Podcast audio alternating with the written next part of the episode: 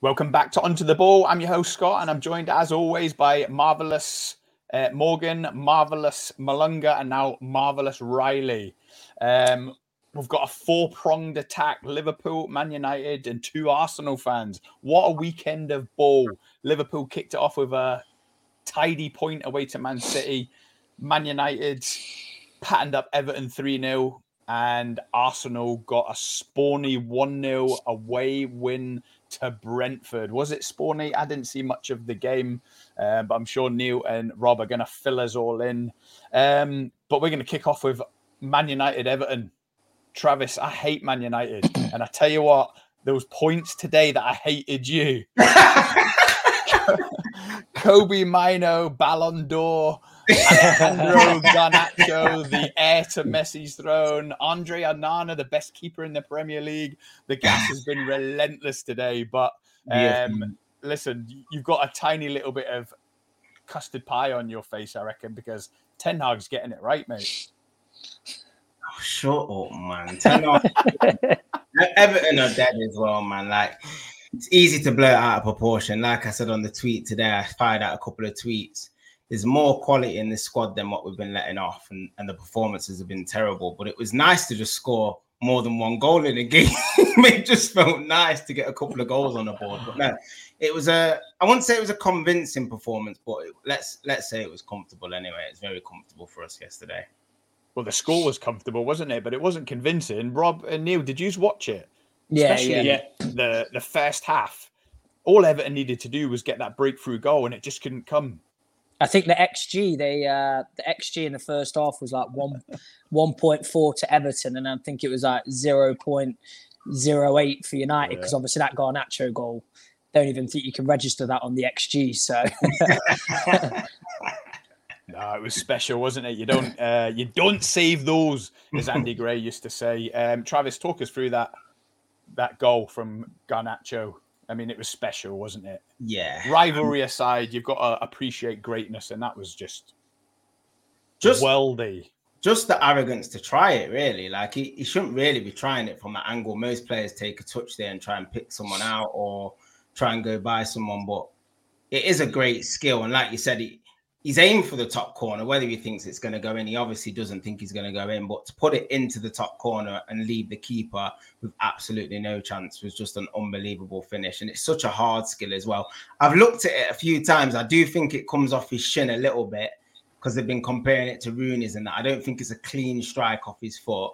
Do you think it connects off the shin a little bit? But it's still an amazing goal. But yeah, he must have been buzzing with that. I thought it was clean.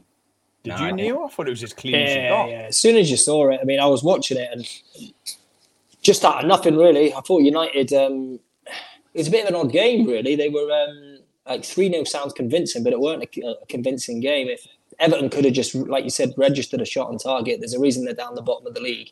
Game could have quite easily gone the other way. Um, I think the Ten Hag ball. If you actually look at, you know, the last bank of five, six fixtures, I hear what Travis is saying. They're not playing brilliant football he's not pulling up any trees, but it's almost like he's uh, when Ollie was there, he's bluffing his way to he's winning a few and staying around that top six.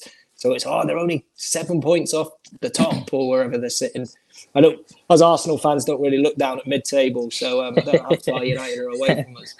But then, as soon as they come up against anything of some kind of quality, they struggle. Um, Yes. Mm. Uh, but Trav, we said it, didn't we, uh, on a potty about four weeks ago? We looked at the fixtures that were coming up, and like obviously we've seen all the Sheffield United, Burnley, Luton, Brentford, and said you're going to be in the top four come the end of November, and you said top of the league. And to be fair, Man United are the informed team. Is that won five of the last six? Yeah. Damaging defeat against Man City. I mean, I'm not always a stats guy, but I think they did show a stat after the game about our form against the bottom 10 against the top 10. I think we've lost one match against Palace and we've beat everybody else down the bottom. But then we've played four of the top six and we've lost them all. So I think that just sort of like sums up where our season's at at the moment.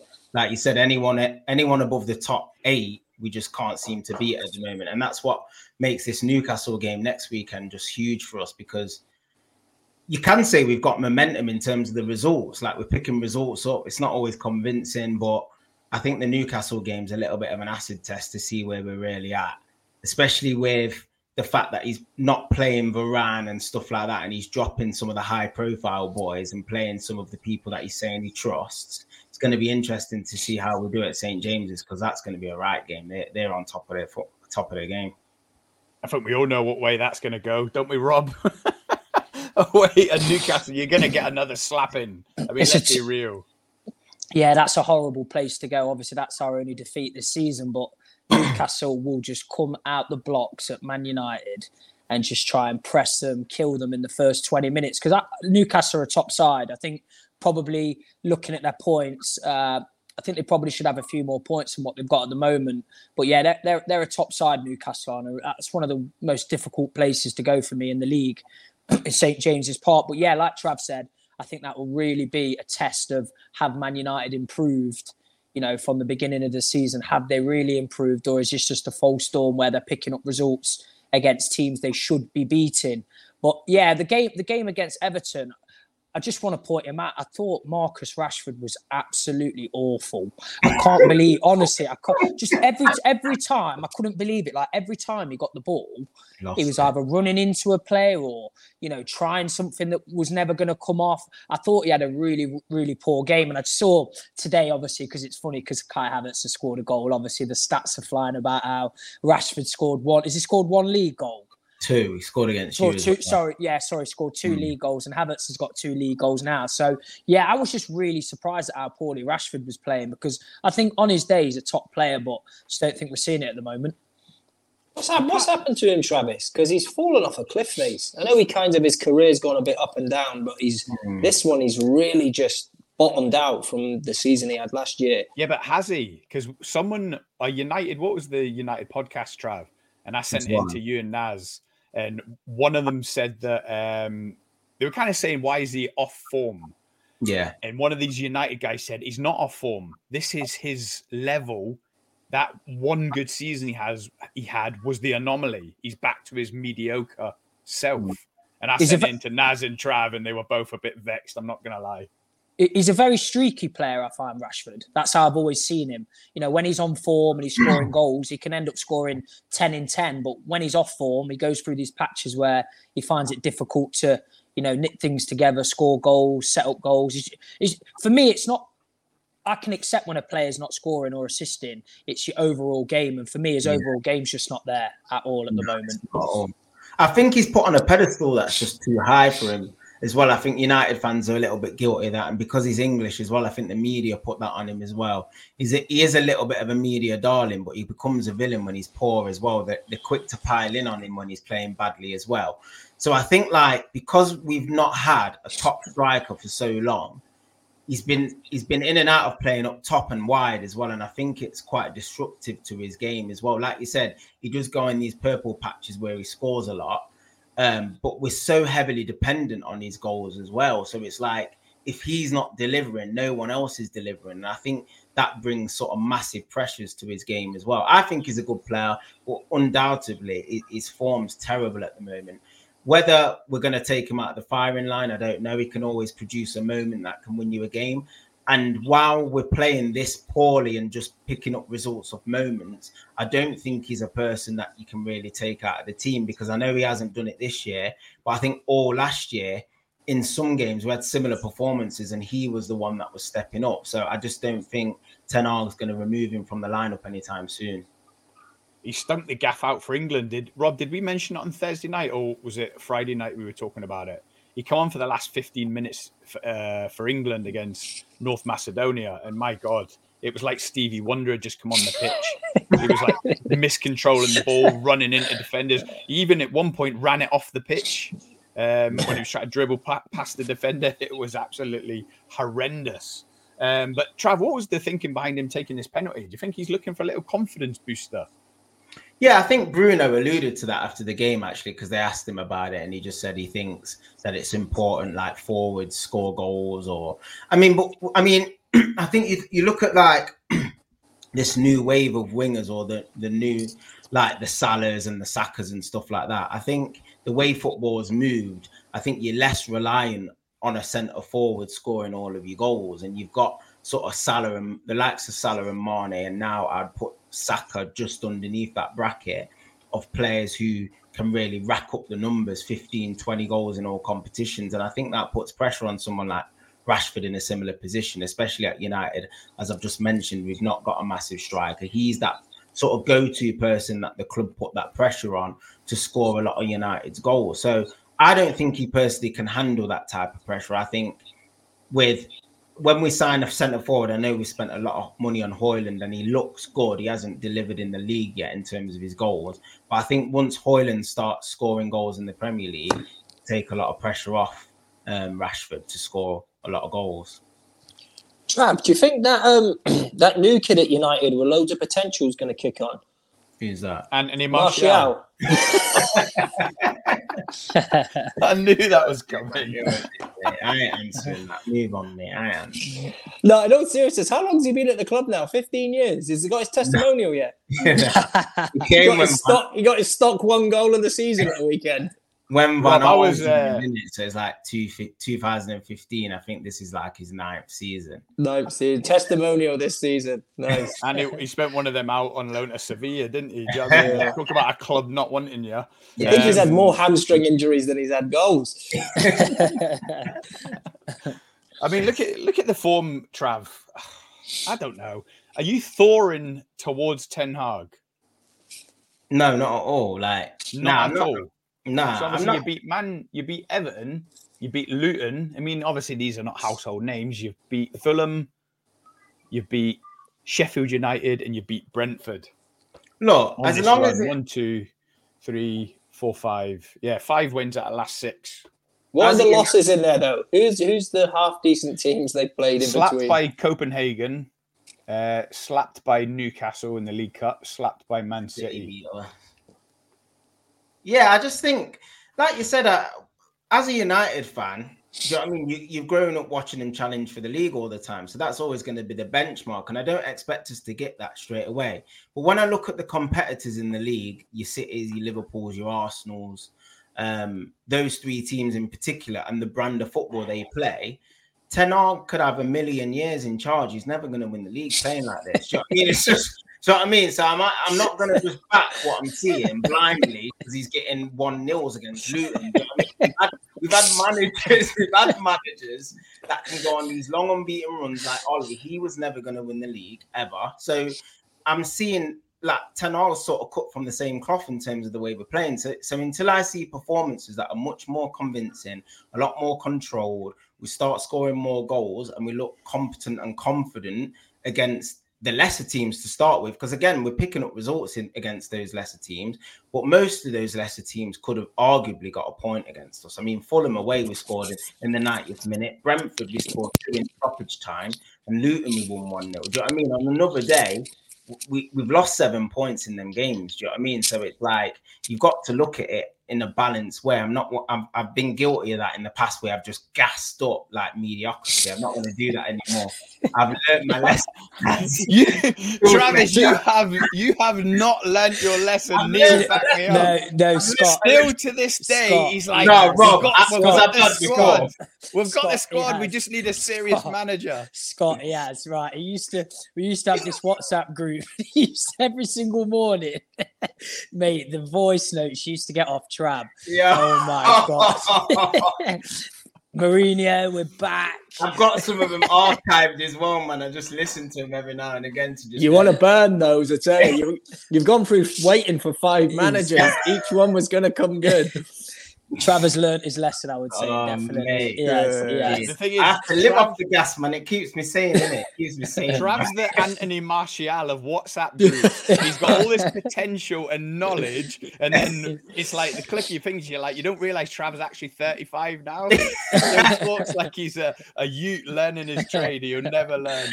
Um, but anyway, listen. In the meantime, before you get a serious manager, Trav, yeah. got big tests coming up. Obviously, Galatasaray away. That's that's going to be an acid test. Mm. Let's be real. If you go out of Europe, um, the, the fan base are going to be in bits. Let's be honest. Man United belong in the Champions League. Then you're away to Newcastle, home to Chelsea. You've picked up a bit of form. home to Bournemouth is a bit of a gimme, and then obviously at home to Bayern Munich, which you could already be out of the Champions League by then. So yeah. there might be a feel good factor around Old Trafford at the minute. Ten Hag winning a few people over, maybe putting that bad start to the season to bed, but it's not going to get any better anytime soon, is it? Well, that that's the thing. I think it's firmly in the balance, and I think that the thing that you've just alluded to in regards to the Champions League, I'm not actually sure how the club are going to react to that because, especially with Sir Jim Ratcliffe, that looks like he's going to be coming in imminently as well and making quite a lot of structural changes as well. If we do go out of Europe, I know the European money and that status attracting players, that's going to be massively important. It's always always been important to United. We've not always been in the Champions League consistently as well. So if we do go out, it will depend. Like, I think if we go into the Europa League, he actually might be safe because that's going to be another avenue in to get into the Champions League. And Ten Hag sort of might go strong in that and, and sort of rely on that to try and get into the Champions League next season. Well, if we just bomb out and just finish fourth, then he could really struggle to keep his job, especially if we lose a few league games in and around that as well. I think it's going to be because, like I said, we're what four points off the top four now, but if we lose our next couple, I mean, we've got Newcastle and Chelsea at home. All of a sudden, you find yourself, you know what I mean, 10 points off the top four and out of Europe. That don't look good. That could all happen in a couple of weeks. So, yeah, it's definitely not anything where he should be get, uh, getting ahead of himself. He's got big games to prepare for. And I think he's just got to take it one game at a time. My, my Oh, sorry. I was just going to make sorry, a Rob, quick point. On, my, my, my, big worry as a Man United fan would be if this form stays and it goes into January, then what do you do? Because obviously, Man United's squad needs surgery. So Ten Hag, he's doing well, he's performing well, goes into January, and then he's going to want money to spend on that squad. And is mm. he the manager that you want to be giving that money to again? That's that's that would be my big worry. I wouldn't give him any money in Jan. I, I wouldn't give him any money in January. Certainly, for that as a minimum not even thinking about the summer. He's not using the likes of Amrabat, Mount can't get a game. Reguilon's obviously. I know Luke Shaw's just come back, but Reguilon was holding the bench before, and we didn't have a left back. He's playing Lindelof left back, so he's using all the current squad anyway. What am I going to give him money for? Do you know what I mm, mean? Casemiro's got, a dead man walking now, isn't he? Is it Casemiro? I know he's injured now, but he, he's not using him. Antony was on the bench. Do you know what I mean? That's 300 million pounds worth of players like not getting a game. So I just don't think he actually deserves money. I think he needs to show with the current crop, crop that you can get better football out of this first and then go from there. That's mm. what I think. Neil, do you think Ten Hag's job's at risk? Um, I hope not. Obviously, we love yeah, we love bantering Trav, but honestly, they're the informed team in the Premier League. Trav, he's he's probably bought himself the rest of the season. Yeah, I think he is going through a bit of it. Does you know when Ollie was there and he'd, he'd win a few games in a row, six, seven, eight, nine, or mm. undefeated in ten, and all of a sudden it just kept the Wolves at the door for another four, five, six months. I think the only way his job can be at risk is if this takeover bid starts gaining momentum, and then whoever's coming in wants to shake things up because there's something going on upstairs, um, up board level. I think if that doesn't happen or happen anytime soon, I can't see them getting rid of him. Um, I don't quite know how, but he seems to get some kind of blessing in the media where other managers are getting crucified. You know, Arteta was a bottle job last year, probably doing an amazing job at a, an Arsenal team you weren't expecting to challenge for the title, and people were questioning whether he should be at the club from the media. But Ten Hag seems to get an easy ride. I don't know if it's just me. Mm, I don't know. I, he, I don't know if he's getting an easy ride. I think it depends what you read. To be honest, I don't. I think he's been quite heavily criticised, but I know what you're he saying. Had a decent return last season, yeah. though, didn't he, Trav? Do you think that bought him some kudos? Oh, it definitely bought him some time, yeah. But I think with the decisions he made, he made some high-profile decisions. Obviously, I know people might not view it as that, but to strip the captaincy off Maguire, to get rid of De Gea, bring in a new goalkeeper, um, Ronaldo, obviously, when Jadon Sancho now, like he's taking on Varane. He's literally taking on everyone. He's not backing down. Yeah, but that's the thing. Have any of them actually worked out? Because you shipped off Ronaldo. Really, no. You shipped off Ronaldo. You can't hit a barn door. Let's be honest. You strip no. Maguire of the captaincy, and he's back in the starting eleven. You, yes. know, you start looking at all the decisions he's made. He brought in half of the squad that he brought in. He doesn't play. So there are his own players that he's not playing. He then comes out in the media saying he can't play the way he's playing at Ajax because he hasn't got the players. And he's got half the squad or similar type players that he had at Ajax. So I think a lot of the decisions he's made haven't haven't they haven't bore any decent fruit. So and that falls on the manager. Um, but as long as he keeps winning, like it doesn't really matter now because if he's saying he can't play the football that he, that we saw at Ajax, I mean, we're certainly not seeing it. The football is dead, man. Like literally, you could put Fellaini in this side and it would look decent. it might as well, in it. The some of the ball we're playing, it's horrendous. So, like, he's already admitted he can't play that level of football, but he's picking up these one nils, these two ones and stuff, scraping, scraping. Back. But where where are his signings, Trav? Where's the players that he brought in? You know, I mean, he brought these players in, and he's not giving them any game time. I couldn't tell you. I literally couldn't tell you. There's no reason for it as well. I think what he's trying to mitigate against, it, in particular, like the Mason Mount, because I know he planned on playing him deep, sort of next to a holding player, and he saw Mount as that person who likes to pick the ball up and start attacks and get the ball off the back line and that. And he's that like, saying, one game, didn't it? Yeah, no, against Wolves. but he's saying because Martinez is out, he's got nobody to pass him the ball. That's what he's been saying and stuff. It's just all excuses, but like I said, Van Arman. I don't know if it's these Dutch managers, you know, because they make excuses if stuff's not going well. They like tend to blame other things. Thingy did it as well. The De Boer when went the, one of the De Boer brothers when he was at um, Alice. Yeah, he did the same thing. Van Gaal did it. Van Gaal bombed everyone and was playing like Tyler Blackett and stuff. Um, Cameron Borthwick Jackson, Paddy McNair, and he was bombing like Marcos Rojo and stuff. It, he just went wild. Like they just I, I, I, just don't know what to put it down to, to be honest. Some of the decisions are baffling, and like Varane, apparently his camp's baffled by it as well. So yeah, I can't vouch for some of the decisions he's making, lads. And obviously, with his signings, can you hand on heart say any of his signings have been a bona fide success? The only one I can think of, maybe a push, is Martinez, and the jury's still out on him a bit. Um, that he's a, a butcher, a hatchet man. He's he's not got obviously the height. Everyone's made a lot of it. Uh, people like Jamie Carragher come out and said he admitted he was wrong with Martinez, but I don't know. Is Martinez anywhere near the level of Van Dijk, Saliba, um, Ruben Dias? No, he's not that level, is he? When we were linked with Martinez, we actually wanted him as a left back in terms of uh, playing that inverted role that Zinchenko plays. That's who we went for first to play that role. So you know maybe he's maybe he's better suited in that position, but you'll mm. never you'll never see that at Man United because they don't play that brand of football. So you have to judge him as a centre back, uh, and I think I think uh, in his first season, I think he was probably getting a little bit too much praise for my liking because we started to see a few deficiencies in his game as the season went on. But I think he's a good player.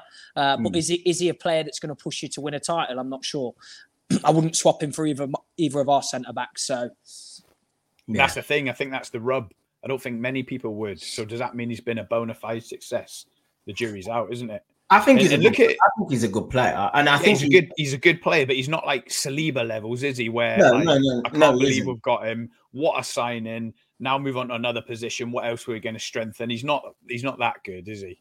No, Saliba's a freak though, because like I mean, he's got the physicals to go with it as well. And uh, I, am not saying the height. I mean, look at Cannavaro; he's one of the best centre halves of all time. So it's not necessarily the height. I don't think he's quite at that level yet, Saliba Van Dijk level. He might become that we don't know. He's had quite a bad injury. He's been a bit stop start this season as well. But I think if you look at United as well, just going back to the signings and stuff, we are quite a small team in general. Like if you look along the whole team itself, like Luke Shaw, Martinez, Eriksen, Mason Mount, another signing, we're not really a physical team. I think that's the biggest downfall for United. We, when we try and mix it against those bigger teams, I think we get overrun physically a lot. And that's why I was a little bit disappointed with some of the recruitment. For me, it was split straight down the middle. I was delighted with Onana. I thought we needed a ball playing goalkeeper. I was delighted with Højlund as well because I didn't. I know Harry Kane, he'll score you 20 goals a season, but I just didn't want us to spend that massive outlay on an older striker again. So I was happy with Højlund. But then the Mount and the Amrabat signing really sort of let the window down for me. And then like some of the departures that didn't go, like Maguire didn't go, and there was a couple of other boys like Van der Beek that didn't go. So yeah, I think we need massive a massive summer again. We need to chop a few boys, and we need to get some boys like in again. Trav, can I just re- rewind? Did you just put Martinez on the same level as Cannavaro on a height basis? Shut up, man. You're does that mean? does that? Are you putting on the same level as Ant and Dec just because they're not that tall? Is that it? Could he be a great commentator at the same time? I'm Neil, sure I can you heard come on more? No, he's probably sure been, he has that. probably been our best signing though uh, since he's. Yeah, but that's us pushing, isn't it? That's us Yeah. over scraping I- the I- bottom of I- the barrel, Trav. I Mm. think The he'd be better jury's out on as Højlund. The jury's out on Yeah. Onana. At Martinez is probably the most case Hmm. you can push Yeah. for being a success. The thing is, though, I agree with Rob. Uh, he got some praise, I think, because he got hammered at the beginning from Carragher, etc. So he got some praise that he had some half decent performances last year. But the back end of the season, he was awful, and then he looked awful before he got injured at the beginning of this season, almost like he got found out, like the Michu of centre backs. Like, But he so I- was injured though. He was. I think if he carried on this season, you would have you would have seen him get found out a lot more. Uh, let's get back to the game. Rob, Anthony Martial, a penalty or a dive? Oh, that's a pen all day. There's not even a debate about it. That's a thousand percent a penalty. Shock Scott Come saying on, it's the dive. Scott, course he is. Come on. Do you not think that was a penalty? It, in the letter of the law, watches, you- his, watches the game with the back of his head, man. That's he's not even looking at the No, TV. Scott- Scott's, Scott's trying to pull out Robert Pires tripping himself up Portsmouth No, circa s- 2004. Scott, that's a pen all no, day. come on, right. Listen, when you slow it down and look at the letter of the law, yeah, it was. But my God, it it was a professional. Uh, I think that's. I think that's not even. I don't even think Yeah. that's. The, I think He- that's clear. clear Ashley cut. Young was naive and he showed every age of his 39 years hanging his leg out there. But as soon as Martial seen it, he was like, Thank you. I'll just dangle my leg there and throw myself down. Look, it was a penalty, but when I looked at it, I was like, Oh, you fell Nah. for it. Neil, Oh, it's a pen, yeah. yeah, Scott, yeah. It was one of those, you know, where you, Right, you know, where the well, VAR comes in and you watch it back and you and you try and convince yourself as an opposing for you go, ah, yeah, and you go, nah, that's a that's, That's a, a that's pen. It's a pen. And Ashley Young knew it was a pen as well. He did the old where your arms go really close to you. Yeah. gave it one of those. and and then and then he did the old when it was given, start swearing loads like it's a joke. Yeah. Why is that a penalty? Like, come on, that's a pen. right, I tell you what, let's let's move swiftly on to the Liverpool Man City game then. Uh, that foul on Alisson by Akanji. Was that a foul, you threw? Jeez. No. It, it, it's it's not it's not, but because it's a keeper, it gets given. If that's Yeah. a defender, he doesn't get it. But It's it, it's have look. different rules. Let's It's have a look. different I- rules. Everybody rules. out there was saying that uh, the Newcastle goal stood because there was no foul on Gabriel when Joelinton's basically pressed his face into the dirt. And then all of a sudden, that one is a foul when there's been a light Yeah. bit of contact. So you look at the two and you say, well, you know, they should both be looked at the same, whether it's a keeper or not. Yeah, I mean, I'm and it was a foul. It was a foul on Gabriel, oh, hundred percent. Oh, yeah, 100%. Yeah. yeah. Yeah, it's not But a that debate. was a foul on Alisson. Have No any of you ever been in goals and tried to catch a ball with Nah, one, one hand? man. He just, Yeah, he just he, slipped he through pulled his arm down, so it was like that, so he couldn't catch it. There's hardly any contact, if any. Like literally, like you said, if that was just a centre half, it's just two players. Yeah, but it It's doesn't look like rules. much to you. But if, It's if different he's a 16, if he's a 16 stone man leaning on his shoulder, it's a foul, isn't it? You don't know how much weight he was putting on that. I can't arm. believe it got given as a foul. To be honest, I was watching that. I was like, that is a The- joke, man. the ref gave a foul on the pitch though, and I always think that that makes a big difference. If the ref gives a foul, Yeah. then Yeah. they're probably not going to overturn it, just like the Gabriel one where the ref didn't give a foul. So then it's up to VAR to make a decision to overturn it. I think if the ref hadn't given a foul on the pitch, I don't think it would have been given as a foul Yeah. by VAR. So I agree with that. The pundits were pretty much saying that on Talksport, Talksport, and it was infuriating me. They're like, "Ah, Liverpool have got away with one there," but they did say, "Yeah, like you say, if the ref hadn't have blown, um, I don't think VAR would have overturned it, but I, I think they would have uh, purely for the fact of the arm was visibly on his shoulder, holding his his left arm down, so it prevented him from catching the ball. I mean, let's be honest, you three, Alisson would have caught that. Why would he not don't have caught that? I'm not He, sure. fla- it he wasn't- flaps it a bit, doesn't he? He weren't having a good game. I'm not sure if he would have caught it. He was He wasn't having a good drunk. He wasn't having a good game with his feet. We could have Ramsdale because Ramsdale's available. no, he's a top keeper. He's the best keeper in the league for me. Definitely the Yeah, best keeper in the league. Um, he was obviously unfortunate with that um, giveaway for Haaland's first goal, but uh, who was the left back? Nathan Ake. He done well, didn't he, to feed Haaland through, Mm. and then Haaland showed Darwin Nunez how you finish in a top flight pressure game. Yeah, we said it. We said it on the poddy on um, when we previewed it with OB, didn't we? Like Nunez, because we was gassing him up to the hilt, and we said, "Do you watch? He's gonna have one of them games where he's at. Do you know when? Because he, he's so unpredictable and he has a stinker." We said, "Watch him have a stinker at the weekend," and he did, didn't he? Like everything he did, he just couldn't get it going, man. His touch and everything, his finishing, he just weren't on Uh, it. I mean, I disagree. I mean, he's predictable. He's predictably awful every time he plays. Honestly, I don't know what people are watching. This guy can't hit a barn door. Scotty gets really excited if he gets the ball on the halfway line and doesn't kick it out. He's like, see, he's coming. He's just finding his feet. He's all over the road still. You know, that year last year where it was he's going to bed in and this year he's going to kick on. He's just so erratic. It's it's He unreal. erratic. He's got As- no composure in the final third. As fans though like of our own clubs we we try our hardest to just make make ourselves think that it's going to work i feel like that was arsenal fans massively with pepe there were moments Yeah. where you thought yeah he's got quality and yeah like you said the second season it's going to tick it this is where it never just quite works out and Nunez Yeah. might just be one of them sort of players I think he might be because I remember I used to watch Pepe he'd take one a little shift inside and whip it in top bins, Yeah. and I'd be like, "Oh, that's it. He, he- he's kicking on now." And then and then he'd just do a Nunez for the next six games. Do you think Nunez won't cut it at Liverpool then? Nah. nah. to be fair, if he went down to Liverpool's under 13s, he might get a game on the bench. Do you reckon we'll let Nunez go on a free transfer then, just to get him off the books? Probably. Like United, will, United will buy him off you for 80. Don't worry. Um, but listen, a little word about Trent's finish. I mean, that that kid's a right back. I love him. normal, man. is I love him.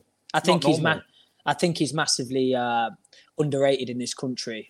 I do. I just everyone looks at his defensive flaws, but I think you just got to look at what he brings in the final Mm. final third. For me, he's a luxury player, and if you can if you can get the right players around him, like Liverpool did the year they won the league, then he's just a cheat code. Always he's a said that. massive Yeah, cheat yeah, code. yeah. He's a cheat code. I think he'll be one of those where it comes to the end of his career, and you know, pundits will be in doing some Sky Sports like your Rio Ferdinand saying, "How did we not appreciate him when he played?" I think he will be one of those that will say, you know, he didn't ever really play for England. I don't think he will while Southgate's managing, uh, and you'll almost say, could he have, you know, got us over the line at one of these tournaments, like you know, the Italy game, for example, where we probably should have just kicked on and won that. You just think if you had somebody like that in the team, would it have made the difference? Just another option, another weapon. And I think when he retires, it will be why didn't you know why wasn't he appreciated enough? If he was, you know, playing in you know with for Spain or someone, he'd be playing all the time. Oh yeah. Um, you know, in different positions, he'd be playing, popping up as a, you know, a right back, centre mid. He'd be playing all kinds of roles. I just think, uh, like Rob said, he's just not appreciated. I don't know why.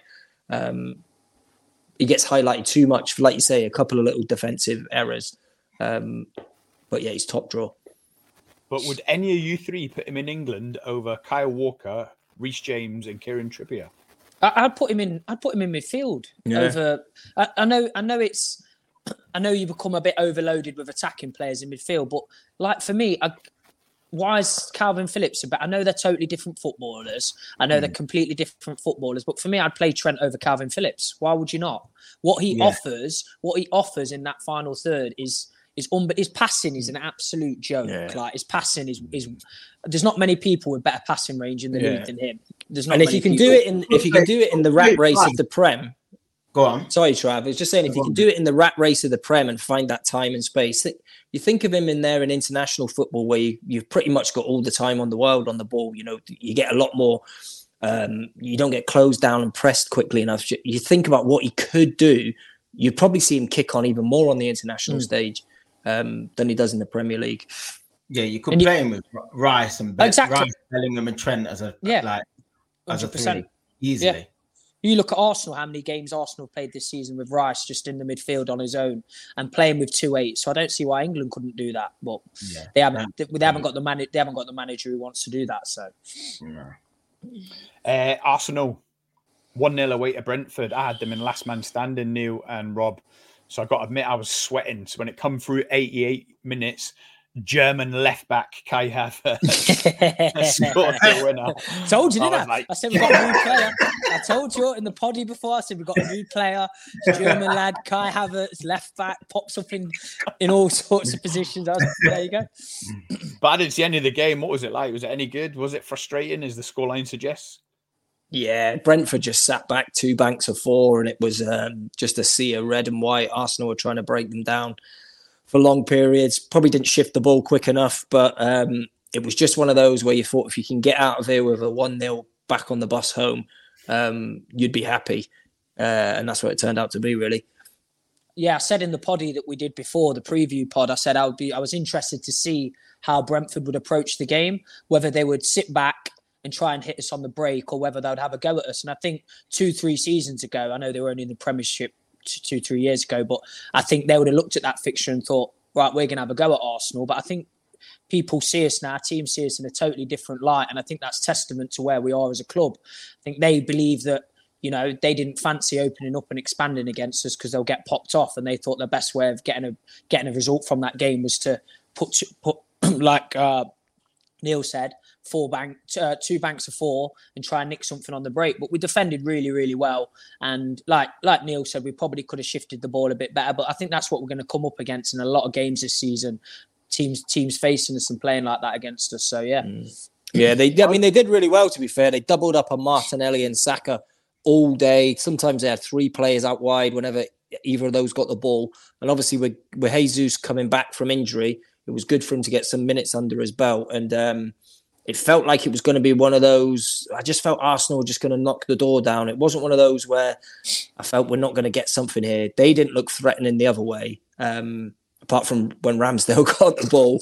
Um, oh but yeah, it was a really good away win, particularly as everybody else around us dropped. You know, the two clubs uh, immediately next to us, Pools and um, City dropped, and then obviously with Spurs um, losing to Villa yesterday, it was a real good weekend for Arsenal.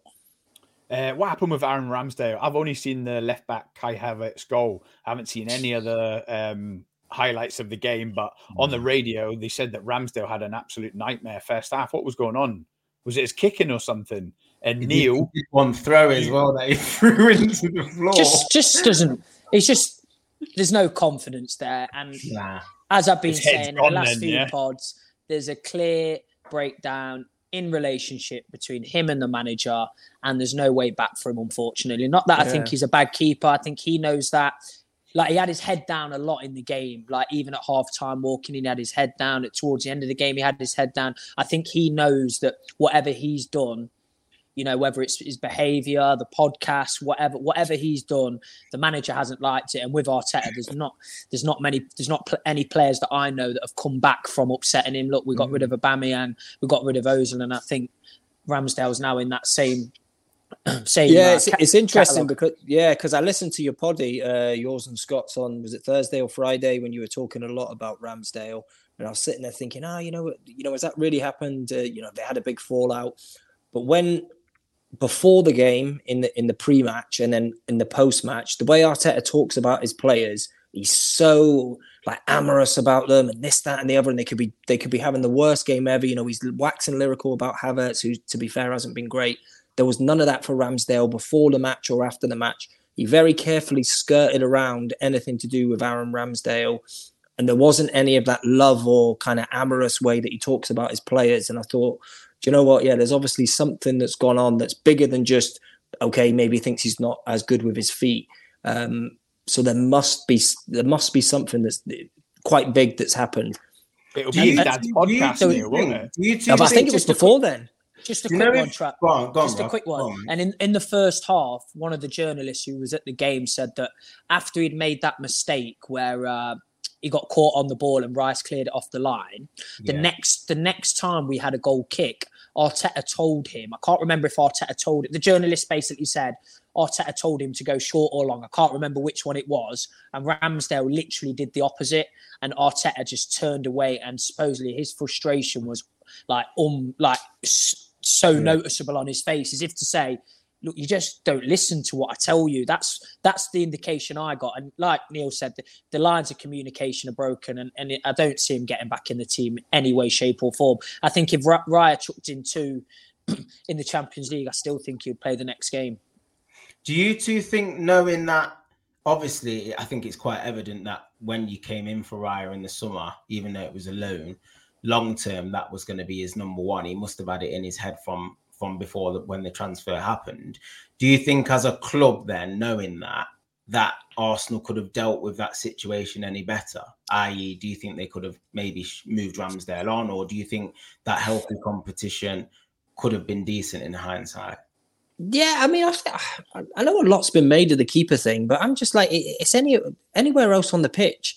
You know, almost stop being a bit of a baby about it. You know, you, you've you're not in the team at the moment. You're still young. You're younger than David Raya you know, work your socks off like anyone else and get back in the team. Look at just Harry Maguire, for example, you know, just get your head down, graft, do what you need to do, leave the silly poddies out.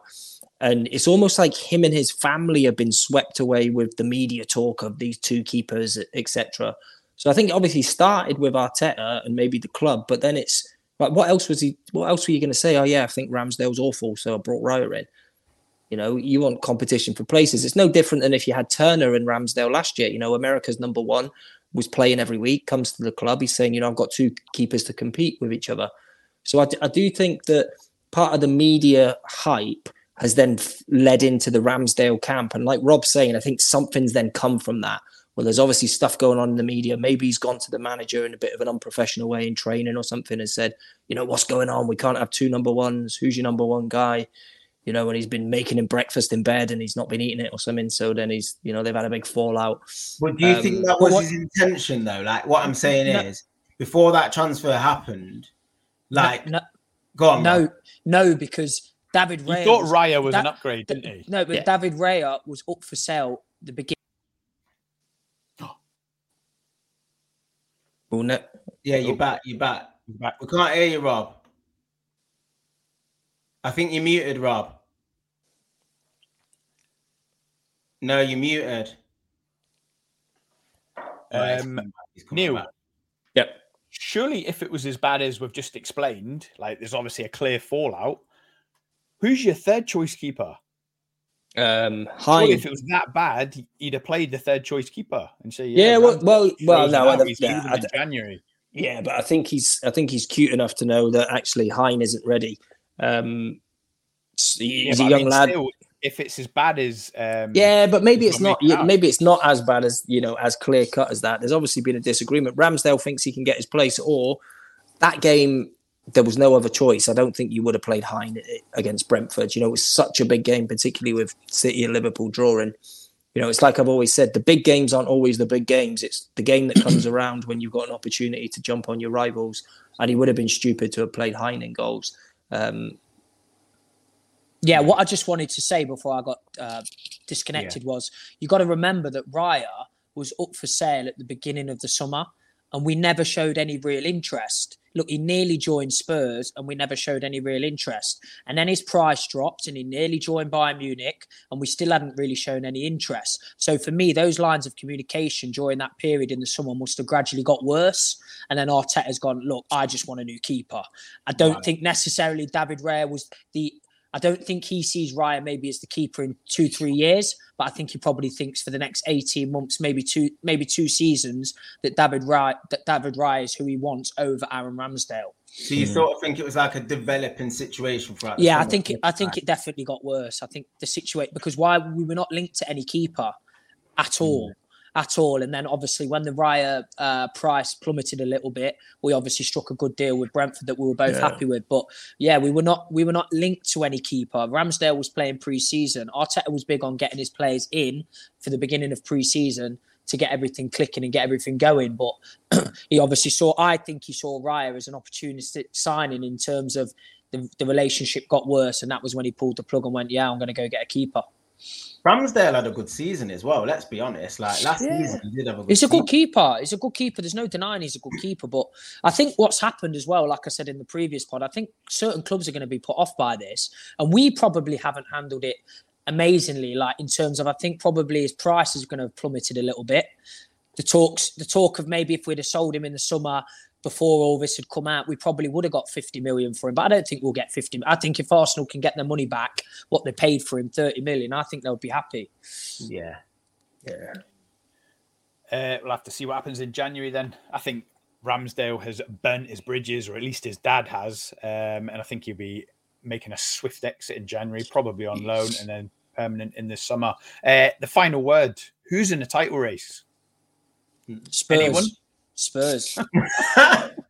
That- those wheels, those wheels fell off Oh, quickly, mate, didn't they? Mate, they're still falling off. Still- life comes life comes at you fast. I saw a thing with Ange with his three, three manager of the month awards, three losses on the spin. Yeah, well, do you know what? United, not Arsenal United. Arsenal have got a nice little bank of fixtures coming up: Wolverhampton, uh, Luton, Villa, Brighton. Before we play Liverpool, you know, there's a real opportunity there with uh, City. Have, have got Spurs and uh, they got United or Chelsea coming up.